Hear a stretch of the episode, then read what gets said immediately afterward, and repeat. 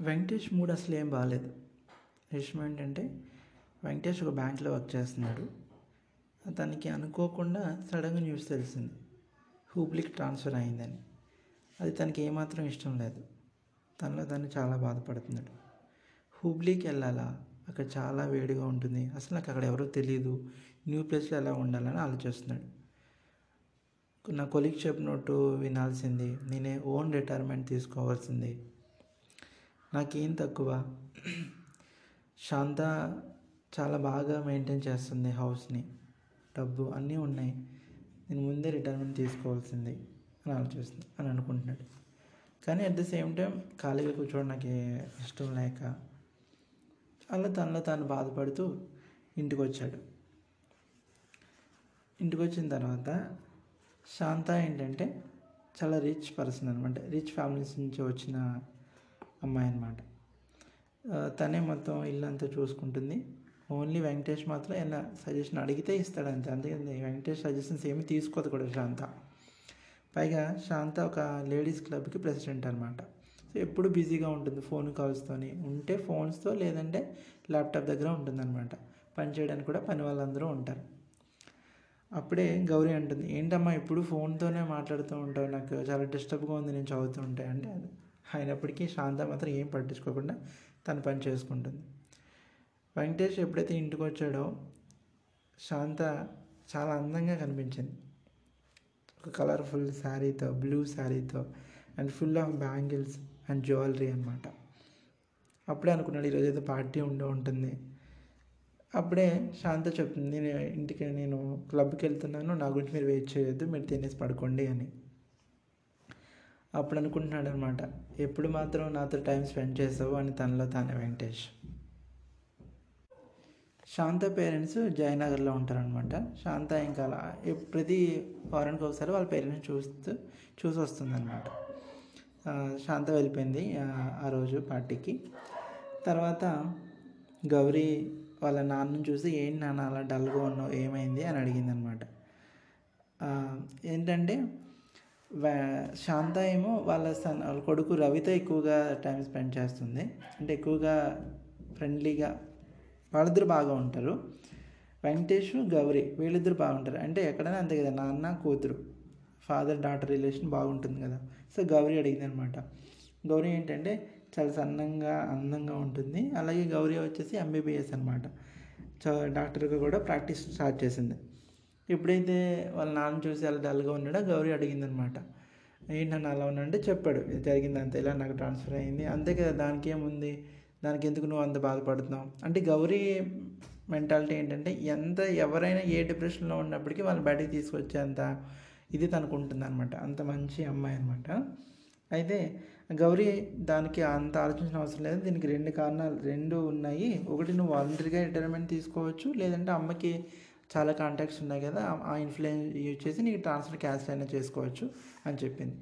కానీ మన వెంకటేష్ ఏంటి? చాలా గౌరవమైన వ్యక్తి కదా అవి ఏమాత్రం ఇష్టం లేదనమాట అలాగే ఆలోచిస్తూ ఉండిపోతున్నాడు ఉండిపోయేటప్పుడు. ఇలాగే శాంత కూడా ఇంటికి వచ్చింది. శాంత కూడా విషయం తెలిసింది. కానీ ఎప్పటిలాగే శాంత ఏం పట్టించుకోలేదు. తనకు బిజినెస్ మైండ్ కదా. అప్పుడే అనుకుంటున్నాడు అనమాట వెంకటేష్. రవి కూడా అంతే అని. అంటే వెంకటేష్ ఏమనుకున్నాడంటే నన్ను ఎలాగ పట్టించుకోవట్లేదు అట్లీస్ట్ రవినైనా పట్టించుకుంటుంది దానికి బాగానే ఉంది అని అనుకుంటున్నాడు అనమాట రవి వచ్చేసి అమెరికాలో సెటిల్ అయిపోయాడు. సాఫ్ట్వేర్ కోర్స్ చేసి. కానీ రవి ఎప్పుడు అనుకుంటాడు అమ్మ చాలా మార్పులు వచ్చాయి నాకు ఇంకా అమెరికాలో ఉండడం ఇష్టం లేదు నేను ఇండియా వస్తాను కంపెనీ పెడతాను అంటుంది అనమాట అంటూ ఉంటాడు. ఎప్పుడు శాంతత. ఇప్పుడు శాంత అంటది ఏంటి నీకైనా పిచ్చి పెట్టిందా? అదృష్టం మళ్ళీ మళ్ళీ రాదు అలాంటి జాబ్ వదిలేసి ఇక్కడికి రావడం ఏమాత్రం నాకు ఇష్టం లేదు. మీ నాన్నలాగే నువ్వు అవడం నాకు అంత ఇష్టం ఉండదు. నువ్వు అక్కడే సెటిల్ అవ్వాలని చెప్తుంది అనమాట అప్పుడు అలా అనుకుంటూ ఉంటాడు వెంకటేష్. తర్వాత వెంకటేష్ వచ్చేసి గౌరీ దగ్గర కూర్చుంటాడు. ఇప్పుడు గౌరీ అడుగుతుంది అనమాట నాన్న ఏమైనా తింటారా? అని. అప్పుడు అలా చాలా చిన్నగా తల ఊపుతాడు. అప్పుడు వాటర్ మెలన్ జ్యూస్ తీసి ఇచ్చి తనకి చెప్పి మాట్లాడదాను ఎందుకు డాడీ అలా ఉన్నారు? సరదాగా వాక్కి వెళ్దామా? అని అంటుందన్నమాట. తప్పకుండా అని అంటాడు. అంటే గౌరీ అలా గౌరీ వెంకటేష్ రిలేషన్ అంత బాగుంటుందన్నమాట. అలా వెళ్తున్నప్పుడు ఆ వాక్లో గౌరీ అడుగుతుందనమాట వాళ్ళ నాన్న. నాన్న ఈరోజు అమ్మ ఎందుకు అంత బాగా రెడీ అయిందో నీకు తెలుసా? అని అంటాడు. ఏముంది ఏదో పార్టీ ఉండి ఉంటుంది కదా? అని వెంకటేష్ అంటాడు అనమాట నువ్వు అనుకున్నది కరెక్టే. కానీ ఆ పార్టీ ఇస్తుంది ఎవరో తెలుసా డాడీ? వీణా వీణా ఆంటీ. అయితే ఏంటి? వీణా ఆంటీ ఎంత రిచో మనకు తెలుసు. పాయింట్ ఏంటంటే వీణా ఆంటీకి ఒక డాక్టర్ ఉంది. తన పేరు ప్రియాంక అన్నమాట.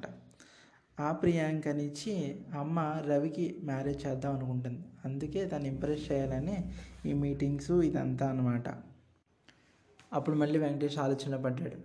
నేను ఒక రిచ్ అమ్మాయిని చేసుకుని ఎంత బాధపడుతున్నానో నా కొడుకు కూడా అలాగే బాధపడాలా? చే- అది తక్కువ డబ్బులు నా అమ్మాయిని చేసుకుంటే డౌన్ టు ఎర్త్ ఉంటుంది కదా బాగుంటుంది కదా నాలా నా కొడుకు అవ్వకూడదు అని అనుకుంటాడు మన వెంకటేష్. నాన్న ఎందుకు నాన్న ప్రతిదానికి అంత బాధపడతావు?